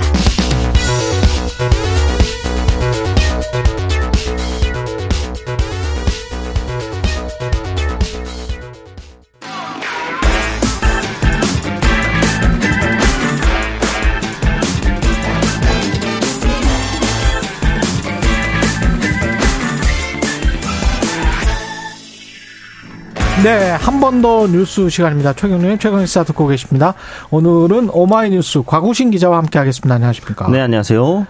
예, 지금 초중고 교사 신규 교사 선발을 최대 30%를 줄이겠다? 교육부가 발표했어요? 네, 교육부가 이제 어제 네. 중장기 교원 수급 계획이라는 걸 발표했는데요. 이게 단계적으로 감축을 해서 최대 30%까지 줄이겠다는 게 핵심입니다. 단계적으로? 네, 보면은 네. 일단 2024년부터 25년 초등 교원 신규 채용 같은 경우에 연 3,200에서 2,900명 내외로 뽑겠다고 했는데 올해보다 이게 한 10%에서 18% 정도 줄어든 규모입니다. 당장 내년부터 주는 거죠. 그 다음 26년부터 27년은 18. 10.6에서 27.0%니까 거의 20, 30% 가까이 되는 수치인 거죠. 와. 네. 그래서 사실 초등교원 신규 채용 규모는 그래서 2013년 때가 7천 명이 넘었는데요. 예. 이제 한 10년 만에 절반 가까이 줄어들게 되는 셈이고요. 예. 중등교원도 비슷합니다. 중... 반토막 나는 거네. 그렇죠. 예. 중고등학교도 원래 어 4천 명 이상 거의 5천 명 가까이 뽑아왔는데 당장 내년부터 한 8%에서 18.3%, 26년부터는 28.5%까지 줄여서 신규 채용하겠다고 했습니다. 왜 이런 거야? 학생 학생이 없어서 그렇죠. 그게 예. 제일 큽니다. 학생 수가 워낙 적기 때문인데요. 음. 학령 인구가 워낙 가파르게 감소를 하고 있고 워낙 지금 뭐 저출생 문제도 심각하다 보니까요. 그래서 지금도 상당히 지금 교원 신규 채용 규모보다 교원 양성 기관 정원이 훨씬 많은 상황입니다. 그러니까 교대나 사범대를 졸업을 해도 예. 선생님을 못 하고 있는 상황들이 반복되고 있는 거죠. 그래서 지금 뭐 원래 뭐 사실 정부에서 아, 이 정도 출산율이 줄어드니까 이 정도가 되겠지라고 예측한 게 있었는데 음. 그 예측 예치의 최악의 시나리오보다 훨씬 더 나쁜 지금 학교 출산율 상황이기 때문에 이 쇼크가 아무래도 영향을 좀 미친 것 같습니다. 너무 뭐랄까요 기계적으로 지금 계산하고 있는 거 아닌가 싶기도 하고요. 네. 왜냐하면 다른 나라들의 혁신 교육, 우리나라에서도 일부 혁신 교육이 있기 있습니다만은 그런데 보면 그 교사가 꼭 한 명일 필요는 없거든요. 아 그렇죠. 네. 보조 교사를 투입하기도 하고 그리고 특히 저학년이나 뭐 학습 능력이 떨어지는 아이들일수록 교사가 옆에서 케어를 해주고 관리를 해주면 그리고 그거 하나씩 풀어주고 뭐 이러면 훨씬 더 도움을 받거든요. 근데 이제 그렇게 시스템 자체를 바꿀 수도 있지 않을까 그런 생각도 들어요. 그래서 교육부가 굳이 뭐 지금 왜냐하면 교, 교대에 들어간 사람들이랄지 사범대에 들어간 사람들은 뭐 1학년 같은 경우는 4년 후에 미래가 막막해지는 거 아니에요? 그렇죠. 네. 그래서 완전히 대량 실업되는 거 아니냐 뭐 이런 지금 위기론까지 나오고 있는 거고. 네. 사실 지금도 임용고시 합격하고 나서 발령을 네. 못 받고 대기하고 있는 인원이 상당히 많이 있습니다. 역시나 음. 교원 수가 그만큼 적기 때문인 건데요. 네. 이 적체도 상당한 상황인데 네. 지금 이렇게까지 신규 교원 채용 수를 확 줄여버리게 되면은 음. 2026년만 해도 당장 교대 졸업생이 초등교원 채용 인원보다 1,200명이나 더 많게 됩니다. 음. 그러니까 지금 말씀 주신 것처럼 뭐 과밀학급 해소를 위해서 조금 더 선진적이고 좋은 교육 환경을 위해서 좀 기회로 활용하면 어떻겠냐. 좀 이렇게 뽑는 건 어느 정도 유지를 하고 시스템을 바꾸자라는 그렇지. 얘기가 나온 지가 꽤 되었는데. 그렇죠. 근데 이제 뭐 교원대나 사범대의 인원은 그대로 두고 음. 그렇다고 또 교실에서의 문제는 해결되지 않고 사실 교육 현장 가보면은 어, 학생이 준다고 인원이 뭐 그렇게 덜 필요한 건 사실 아니거든요. 그러다 보니까 그리고 학생이 준다고 사교육이 주는 것도 아니야. 그 공교육은 훨씬 싸잖아요. 거의 공짜 공짜고 네. 그렇잖아요. 네. 중학교 고등학교까지 지금 공짜입니까? 그러면 거기에서 우리가 낸 세금으로 학생들을 더 잘 가르칠 수 있으면 그게 훨씬 전체 사회적으로는 싸게 먹히는 거 아닌가? 훨씬 더 양질의 교육을 시키면서도 사회적으로 효율이 훨씬 좋아지는 거 아닌가 그런 생각이 들거든요. 네, 그렇죠. 또 교육대나 네. 사범대 졸업하신 분들이 우수한 자원인데 사실 그렇죠. 다른 데로 이게 전직하거나 이직하는 게 쉽지는 않잖아요. 이분들이 네. 선생님 말고 딱히 뭐 할 수 있는 게 안 그러면 사교육으로 흘러갈 수밖에 없는 상황인 건데. 일타 강사님들도 다 저기 저 공교육 교사였어요. 따지고 보면 음, 예. 또 루트가 있죠. 네, 네. 루트가 있어요. 네. 그러면 그분들이 그렇게 활짝 필 수 있도록 학교에서 만들어줄 수 있지 않을까? 교원단체들이 지금 비판하는 내용들도 그런 거 아닙니까? 네, 비슷한 예. 이야기 하고 있어요. 어제 뭐 교총도 그렇고 교사 노조연맹, 뭐 서울 교조 다 이야기를 했는데 음. 결국 핵심은 어 이런 교육 비전이 학교의 75%에 달하는 학급당 21명 이상 과밀 학급에서 제대로 실현될 수 없다. 미래 교육을 제대로 실현하기 위해서는 일단 학생들을 무조건 안 뽑는 것만은 답이 아니다라는 건데요. 그러니까 음. 단순히 지금 교육부에서 통계를 낼 때 아, 농어촌은 텅텅 비어 있고 서울 같은 경우에 사실 아직도 과밀 학급들이 좀 있거든요. 예. 이걸 전체 총 합쳐가지고 통계 내놓고 아 학생 수가 줄어들고 있으니 교원을 덜 뽑겠습니다. 이거는 대안이 아니다라는 이야기가 나오고 있습니다. 그러니까요. 발상의 좀 전환을 해봤으면 좋을 것 같습니다. 강의형 그래서 무슨 뭐 preach 뭐 뭐 설교한다고 하죠. 그 뭐 강연을 해가지고 사람들이 넉넉히 쳐다보고 있고 질문은 전혀 안 하고 그러면서 서로 간의 상호 작용, 교사와 학생 간의 상호 작용을 해서 서로 배우는 그런 그, 그 과정이 생략된 지금 초, 중, 고, 심지어는 대학까지 그런단 말이죠. 그게 미래 세대, 우리 미래 교육이나 미래 산업에 맞나. 그런 생각, 앞으로는 AI가, AI가 다 하는데, 그럼 질문 잘하는 학생들이 앞으로는 최고의 학생인데 질문을 못해. 초, 중, 고 다 나와도 질문을 못해요. 질문을 한 번도 안 해봤으니까. 그렇 조금 좀 이상한 것 같아요. 이렇게 하면서 그냥 사람 수 줄이는 게 맞는지 마치 지하철 왜 우리가 그 놀 때, 네. 처음에 놀때 사람이 서가는 거를 원칙으로 해서 이 정도의 혼잡도는 괜찮아. 그러면서 이렇게 그 지하철을 네, 놓지 않습니까? 예. 그렇게 계산을 하고 난 다음에 나중에 보면은 인구수가 대폭 또 늘어가지고 혼잡도가 늘어서 사람들이 이제 서가지도 못하고 그냥 아주 숨막혀서 힘들어할 정도 그 그러니까 좀 미래를 생각을 했으면 좋을 것 같은데. 예, 그러니까 나중에 예. 또 수륙 양형 버스 이런 거 탄다고 해결되는 문제는 아니니까요. 그러니까요. 그 그때 가서 뭐 서둘러서 뭔가 임기응변 하려고 생각하지 말고 뭔가 좀 혁신적인 안을 좀 더 고민을 해봤으면 좋겠습니다. 그리고 엠폭스 환자 엠폭스 환자와 관련해서도 누적 확진자가 지금 많이 늘었네요. 네. 네. 주말 사이에만 10명 더 발생해서 누적이 30명으로 늘어났습니다. 보건당국이 좀 긴장을 하고 있는데요. 문제는 이번에 추가 확진자들도 역시나 해외 여행력이 최근 3주 이내에 없는 사람들이다. 그러니까 지금 지역사회에서 계속 전파가 되고 있다라는 상황인 거죠. 그래서 지금 어 지역사회 감염 추정 확진자만 세도 25명으로 늘어난 상황이고요. 지금 그래서 어 감염 경로, 접촉자에 대한 상세 역학 조사가 진행 중인 상황입니다. 예. 이게 지금 너무 우려하지는 말아라. 보건당국은 그렇게 이야기를 하고 있는 것 같고요. 네, 그러니까 예. 엠폭스란 병 자체가 좀 생소하다 보니까 되게 걱정하시는 그렇죠. 분들이 많은데 예. 증상이 좀 예. 그리고 약간 좀 그렇죠. 경미한 예. 편입니다. 그래도 예. 네, 코로나에 비하면은 견딜만 음. 하고 하고 또 이제 감염 자체도 비말 감염이 코로나19보다 훨씬 적은 상황이기 때문에 음. 너무 걱정하지 말고 빠르게 신고를 하고 치료 받으시면 별 문제 없다는 게 당국의 설명입니다. 그리고 이거 생각을 해보니까 무슨 성관계랄지 꼭 그렇게만 접촉 되지도 않을 것 같아요. 한국적인 상황에서는 사우나랄지 뭐 네, 그렇죠. 목욕탕이랄지 이런 것도 접촉이 가능할 것 같은데. 네, 그러니까 뭐 충분히. 뭐 성관계가 문제다, 뭐 모텔이 너무 더러워서 문제다, 뭐 이런 식으로 이야기도 많이 나오고 있는데요. 물론 수포 네. 같은 게 터져 터져 가지고 이렇게 물에서 같이 접촉이 되면 그래가지고 그게 내 체내로 들어갈 수도 있는 거 아니에요? 그러니까 네. 뭔가 이제 상사들의 인식상에는 이거 뭔가 네. 더러운 병 아닌가, 뭔가 좀 부적절한 뭔가 있어서 전파되는 병 아닌가 이런 오해들을 하고 계신데 네. 사실 훨씬 다양한 경로로 전파가 되고 있습니다. 그리 그렇죠. 네. 그리고 이제 증상 자체가 약간 좀 보기가 좀 그래서 그런 것 같은데 그럼에도 불구하고 이거를 그냥 놔두면 물론 죽을 수는 죽을 가능성은 좀 낮. 낮죠? 치명률 자체는 좀 낮은 낮죠? 편입니다. 네, 치명률은 낮은데요. 네. 어쨌든 처음에 약간 감기처럼 비슷하게 시작을 했다가 음. 나중에 좀 발진이 올라오고 나니까 네. 그때 돼서 어 이게 사실 엠폭스인가 이렇게 우려가 되는 거거든요. 초기 증상은 감기랑 비슷하기 때문에 그리고 시간 아니 그리고 치료제 있지 않습니까? 네 치료제도 이거 지금 충분하죠. 아, 그럼요. 네. 지금 네. 뭐 이미 확진 받으신 분들도 다 치료를 잘 받고 있는 상황이고요. 이미 네. 치료제 개발이 완료된 질병이기 때문에 너무 걱정하지 않으셔도 됩니다. 예. 그리고 한 1분 정도가 남았는데 과구신 기자는 지금 국민의 힘 여전히 지금 취재를 하고 있죠. 네, 도망가지 못하고 있습니다. 예, 도망가지 못하고 있는데 윤리가 출범을 했는데 징계 수준이나 네. 이거는 안에서는 어떻게 전망을 합니까?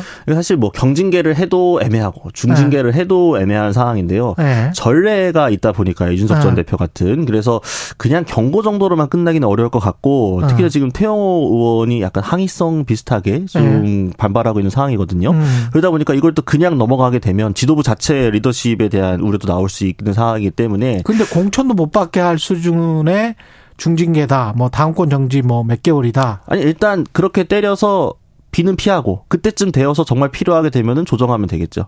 아 그래요? 네. 그럼 당원권 정지 뭐 한 3개월이면 괜찮은 거네? 뭐 사실 3개월 정도만 하게 되면은 공천에서 큰 문제가 없고 아. 그렇잖아요. 네.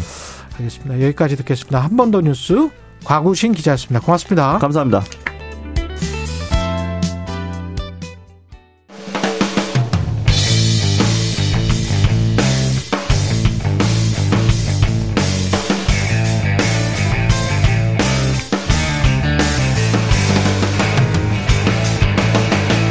최경영의 최강 시사.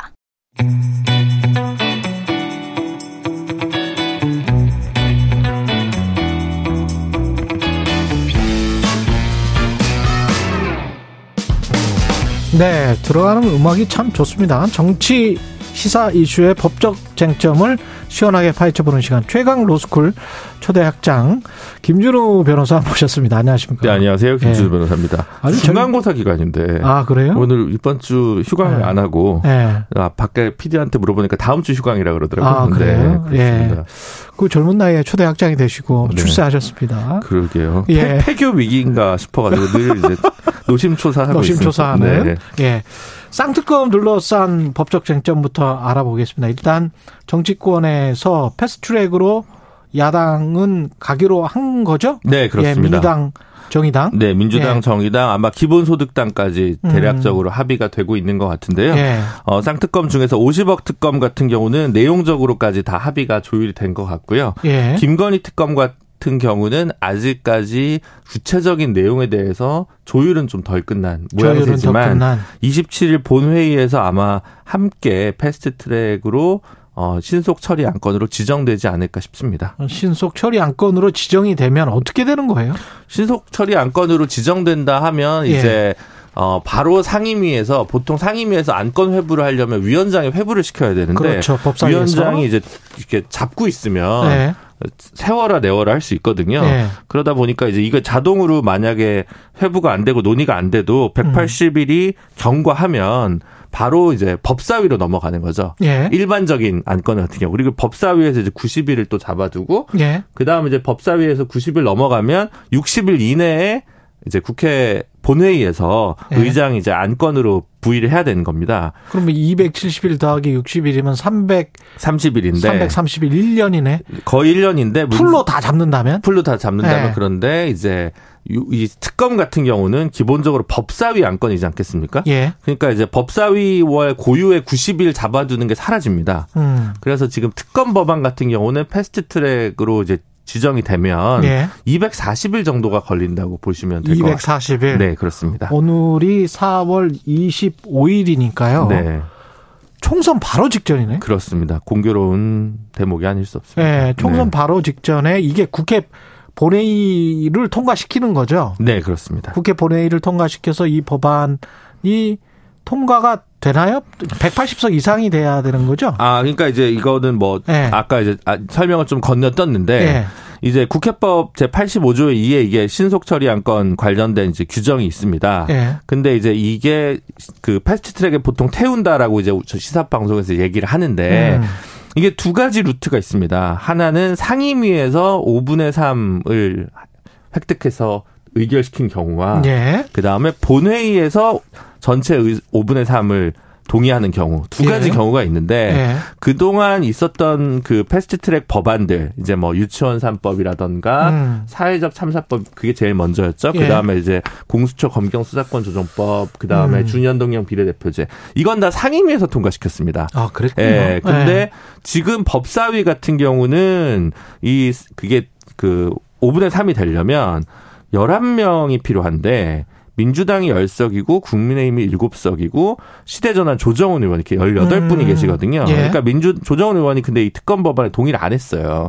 그래서 법사위에서 5분의 3을 획득을 못하니까 민주당에서는 그럼 본회의에서 5분의 3을 획득하자. 음. 그때 이제 신속 처리 안건이 되기 위한 그 180석이 필요한 건데 예. 거기에 지금 169석이 지금 현재 민주당이 갖고 있는 의석수입니다. 그렇죠. 그리고 이제 민주당 출신 무소속이 많습니다. 어. 불미스러운 일로 예. 어, 탈당 처리가 되거나 뭐 출당 음. 처리된 분들이 이제 있는데 이분들 다 합쳐봐야 7분 정도 일곱 명. 예. 예. 근데 거기에 만약 김보 기본소득당 용해인 의원 그리고 최근에 이제 등원한 진보당의 강성희 의원을 합쳐도 예. 180석이 안 됩니다. 예. 근데 정의당이 6석이 있으니까 예. 민주당에서 계속 정의당이 협조를 구했던 거죠. 그러니까 175 더하기 6석이면 181이 되네. 네네. 그렇죠? 네. 예. 169 더하기 7 더하기 2 더하기 2 더하기 6. 그럼 6 하면 이게 최대 183. 네, 그렇습니다. 근데 아유. 이게 이제 간당간당하다고 하는 이유가 예. 이상민 장관 탄핵 그 건 관련해서 의결했을 때 음. 179표가 나왔을 거예요. 아 그래요? 네. 그러니까 뭐 이제 누가 아플 수도 있고 그렇죠, 다칠 수도 그렇죠. 있고 또 이제 김진표 의장이 과연 이제 의결권을 행사할까 말까. 아. 요것도 약간 이제 물음표이지 않습니까? 그러네요. 뭐 어쨌든 지금 상황에서 민주당 쪽에서 특검을 좀 더 저돌적으로 추진했는데 음. 여기서 이제 정의당과 이견들이 있었는데 이게 이제 대부분 해소가 되어가는 과정인 것 같습니다. 그렇게 해서 최장 8개월 걸려서 아주 미묘한 시점에 내년 초쯤에 네. 한 2월쯤이 1월 정도가 1월이나 네. 2월쯤에 네. 된다고 하면 네. 정치권에서는 어떤 부분들을 염두에 두고 있을까요? 그냥 글쎄요. 이게 음. 이제 원하는 것 그림 중에 이제 제일 중요한 건 사실은 윤석열 대통령이 과연 제2권을 거부권을 행사할 것이냐. 네. 그럼 이제 어, 가까운 사람들에 관한 문제여서 음. 윤석열 대통령의 공정과 상식은 무엇이냐라는 질문을 이제 대중적으로 다시 한번 던져볼 그렇겠죠. 수 있으니까 네. 뭐 돼도 그만 안 돼도 그만이라는 생각이 있을 수도 있지 않을까라는 생각이 국회에서는 듭니다. 야권 네. 입장에서는 네 그렇습니다. 예. 예. 안 된다면 거부권을 행사한다면 네. 뭐 순문자가 범인이다 뭐 이런 식으로 또 이야기를 하겠죠. 네. 예. 그리고 이제 그 와중에 이제 다시 이제 물론 거부권 행사하면 예. 그때는 이제 다시 투표를 하지 않습니까? 그렇죠. 그러면 이제 과반수가 출석하고 네. 출석 의원의 3분의 2 찬성을 해야 되는데 네. 그러니까 실제로 뭐 모두 출석한다고 치면 200명이 필요한 겁니다. 200명. 네, 개헌선이죠. 네, 그거는 현실적으로 지금 좀 쉽지 않기 때문에 지금 현재 국회에서도 불가능하네요. 네, 음. 그렇기 때문에 이제 이게 거부권을 어떻게 행사할 거냐, 두 개 중에 하나만 행사할 거냐 네. 이런 부분이 있을 거고요. 예. 근데 이제 거부권 행사를 부담 없이 하려면 네. 어, 윤석열 대통령이 부담 없이 하려면 검찰의 수사의 속도가 어떻게 되느냐에 따라 달라지겠죠. 그렇겠습니다. 네. 지금 이제 우리 열심히 하고 있고 아. 기소했고 아. 이 특검 필요 없다. 네. 특검 무용론이 나올 정도로 굉장히 압축적이고 신속하게 수사를 해내야 될 텐데. 그래서 갑자기 검찰이 속도 내는 거예요? 네, 그런 면이 좀 있습니다. 그런데 네. 50억 특검 부분은 그럴 수는 있습니다. 그럴 수 있어요. 네. 근데 네. 김건희 특검은 글쎄요라는 이제 물음이 국민적으로는 있을 거고. 그다음에 50억 클럽도 네. 곽상도 전 의원의 그 50억 만 뿐만이 아니고 네. 다른 법조인 출신들도 문제지만 그 쭉쭉쭉 올라가다 보면 부산 저축은행까지 나오거든요. 네, 그 예. 부분은 이제 조금 뭐 다툼이 있을 수 있을 것 같습니다. 예. 예. 거기까지 가는 거냐, 마는 거냐. 그렇겠지. 왜냐하면 특검이라는 게 출범을 하면 예. 되게 이제 기간이 한정적입니다. 음. 그러면 지금 현재까지 특검으로 특검의 대상이 됐다고 얘기한 50억 클럽 그 중에 이제 곽상도 의원 건 같은 경우는 이미 수사와 기소가 계속 되고 그렇죠. 있으니까 아마 특검에서 그걸 다루긴 힘들 거고요. 그다음에, 그다음에 박영수가, 박영수. 박영수까지 할 수 있겠 느냐? 네. 박영수와 윤석열 대통령의 관계가 또 있단 말이죠. 그렇죠. 근데 예. 그래서 박영수 특검과 관련해서 특검 하기 전에 검찰에서 지금 수사의 속도를 내고 있지 않습니까? 음. 그럼 이제 특검이 출발하면 또 뭐 권순일 전 대법관, 김수남 전 총장 뭐 음. 이런 어 다른 이제 거론된 법조인들 수사도 해야 되잖아요. 그렇죠. 그러다 보면 이제 그 부산 저축은행까지 가닥을 잡기에는 음. 사실 뭐 뭐뭐 제가 특검이라도 그거 좀 쉽진 않을 것 같습니다. 막막하죠. 네, 네. 그런 부분이 있어서 과연 그걸 수사 범위로 놓는 거랑 네. 수사를 할 수 있느냐랑 또 별개의 문제라고 저는 녹, 생각합니다. 녹취록을 보면 네. 뭐 이렇게 어느 정도는 가닥을 잡고 할 수도 있을 것 같아요. 특히 한, 한동훈 법무부 장관처럼 그렇게 명석하신 분이 직접 나서서 하신다면. 아. 예. 아, 그 법무부 장관을 예. 사임하고 특검을 해서 예. 공정한. 아니, 네. 워낙 명석, 명석한 걸로 소문이 네. 나 있으니까. 네. 마술적 사실주의라고 하는군요. 예. 네, 알겠습니다. 그런가요? 그리고 또 다른 쌍특검의 축이 김건희 특검인데. 네. 이거는 그 조율이 좀 더 필요합니까 네. 정치권에서? 그러니까 50억 특검 같은 경우는 최초에 문제가 된 게 이제 음. 누가 특검을 임명할 것이냐.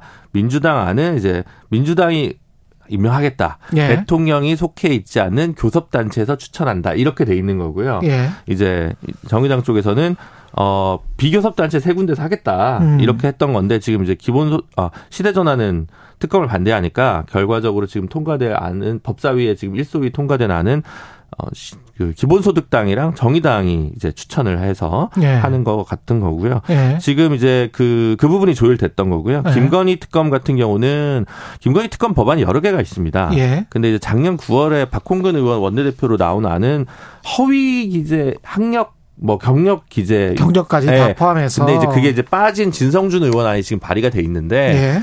이제 진성준 안은 뭐예요? 정 그거는 이제 그 이제 정의당 안이랑 똑같은 거는 김건희 관련해서 이제 김건희 여사 관련해 가지고 그 고이츠 모터스 부분만 할 거냐 예. 아니면 이제 진성준 의원 안은 이제 코바나 컨텐츠와 관련된 관련해 가지고 광고비나 이런 음. 부분에서 뇌물적 부분은 없느냐 예. 이 부분까지 다룰 거냐 말 거냐 이 부분이 아마 27일 본회의 전까지 정의당과 민주당 사이에서 마지막 조율이 좀 다뤄지지 않을까 컨텐츠 그 부분도 검찰이 수사를 했다가 무혐의 처리하지 않았었나요? 네, 그, 런 보도를 봤었던 네, 것 같은데. 맞습니다. 네. 네. 근데 이게 무혐의 처리된 게 이상하다. 요거까지도 다시 한번 다뤄봐야 된다. 네, 민주당 쪽에서는 그렇게 좀 주장하고 있습니다. 예, 그리고 네. 핵심은 이제 주가 조작 의혹인데. 네, 그 부분은 뭐 차이는 네. 없는 거고요. 그러니까 네. 주가 조작 의혹과 관련해서는 내용이 저는 기억이 나는 게 가장 좀 의심스러운 거는 3천 뭐 3,300억 3,300원에 8만 주 매도? 네. 네. 작전 세력에서 그런 이야기가 나오고 뭐 거의 뭐 몇 초 지나지 않아서 그냥 바로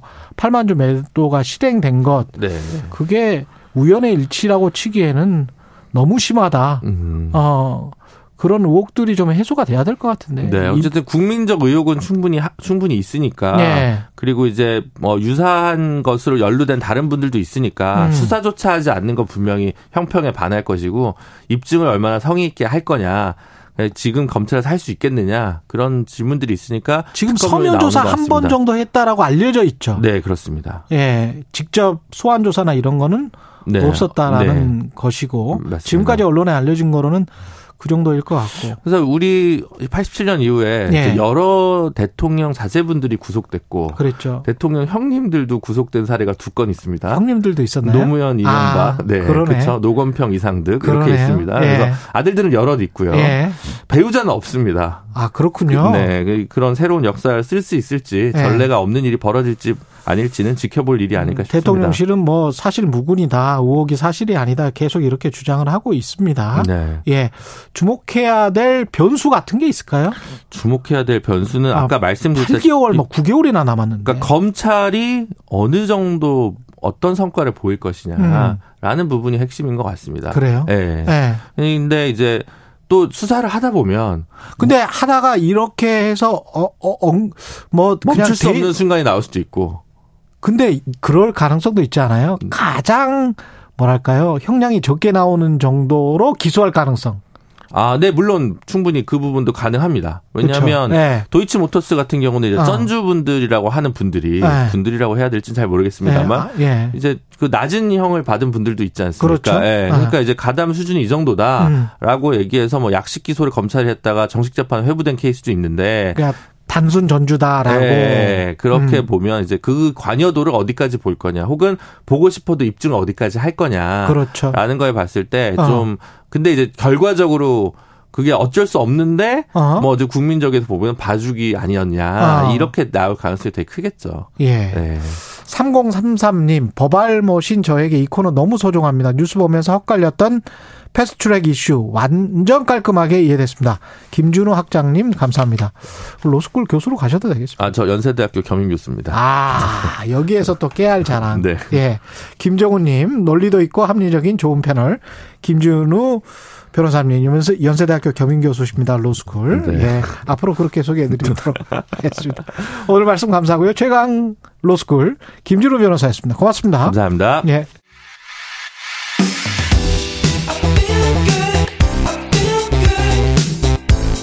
세상에 이익이 되는 방송 최경영의 최강 시사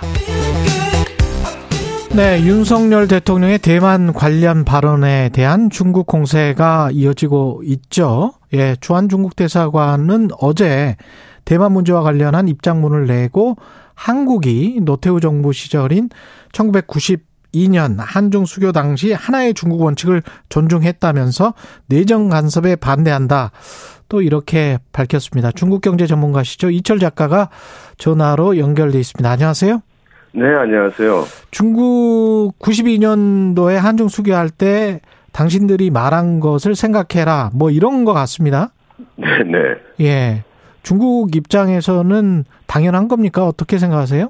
아, 당연할 뿐만 아니라 가장 중요하게 생각하는 것이죠. 예. 하나의 중국, 대만은 원래부터 우리 땅이었다. 네. 예. 그거를 저 강력하게 부정하고 이 대만의 독립을 지켜야 된다라는 서방 국가 그러니까 강하게 이렇게 이야기했던 국가들이 있습니까? 그 정도로 심하게? 어 사실은 이번 윤석열 대통령의 발언만큼 예. 강력한 이야기를 한 곳은 없는 것으로 합니다. 아이 정도도 굉장히 강력했다. 예. 서방 진영에서도. 네네. 정확히 윤석열 대통령의 워딩을 다시 한번 그 상기를 해볼까요? 정확히 뭐였었죠? 예. 예, 그 두 부분으로 볼 수 있는데요. 예. 앞전반부는 이제 힘에 의한 현상 변경에 반대한다는 것이었고요. 예.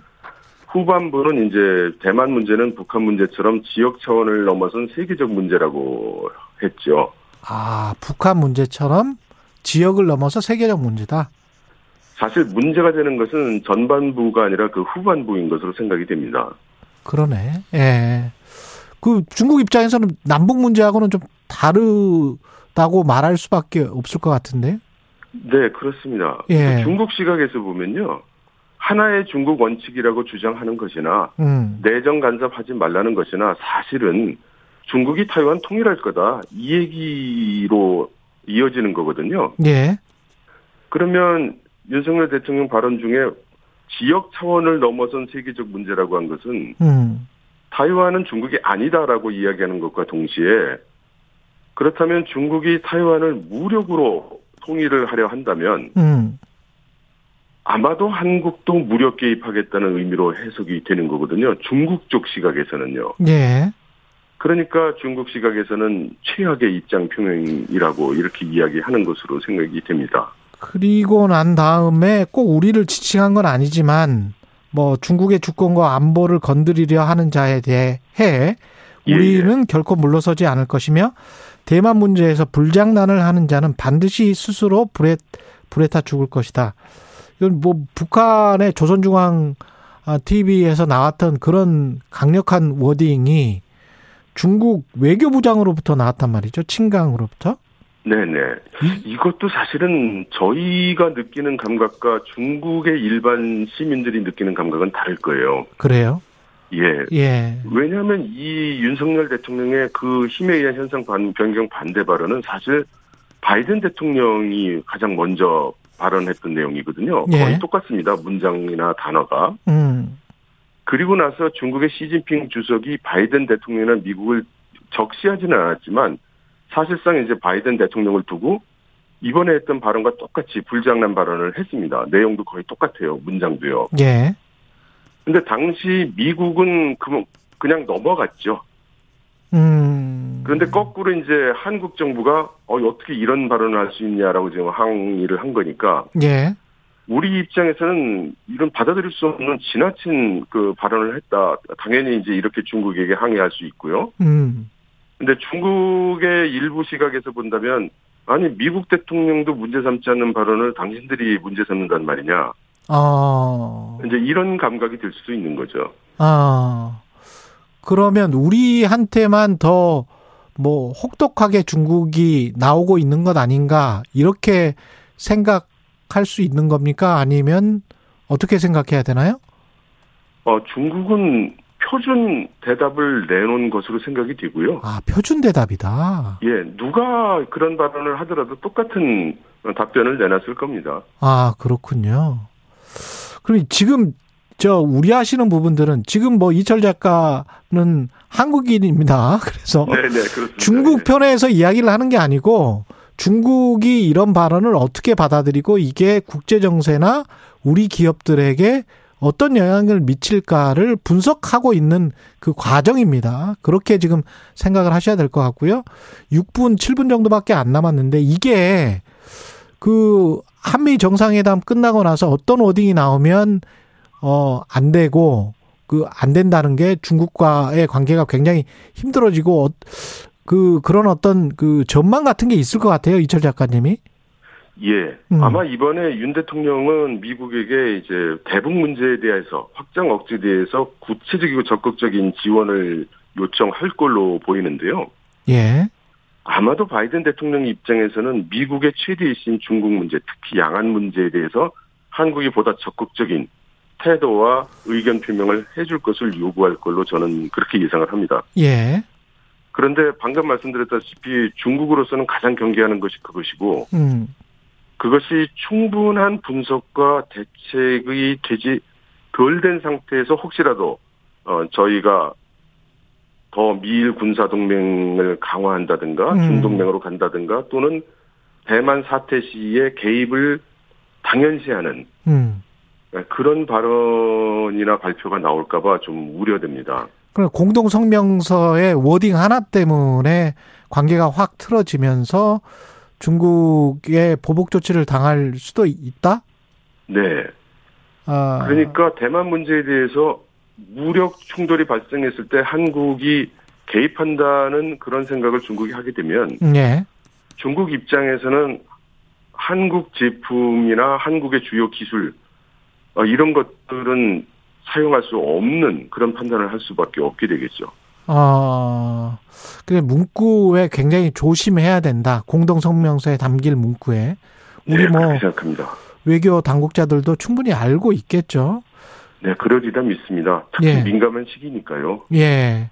근데 파이낸셜 타임즈 같은 경우에 지금 미국은 또 어, 마이크론 테크놀로지를 중국이 제재를 하면 삼성전자나 하이닉스는 중국에게 납품하지 말아라. 그 부족분을 채우지 말아라. 뭐 이런 식으로 이야기를 한단 말이죠.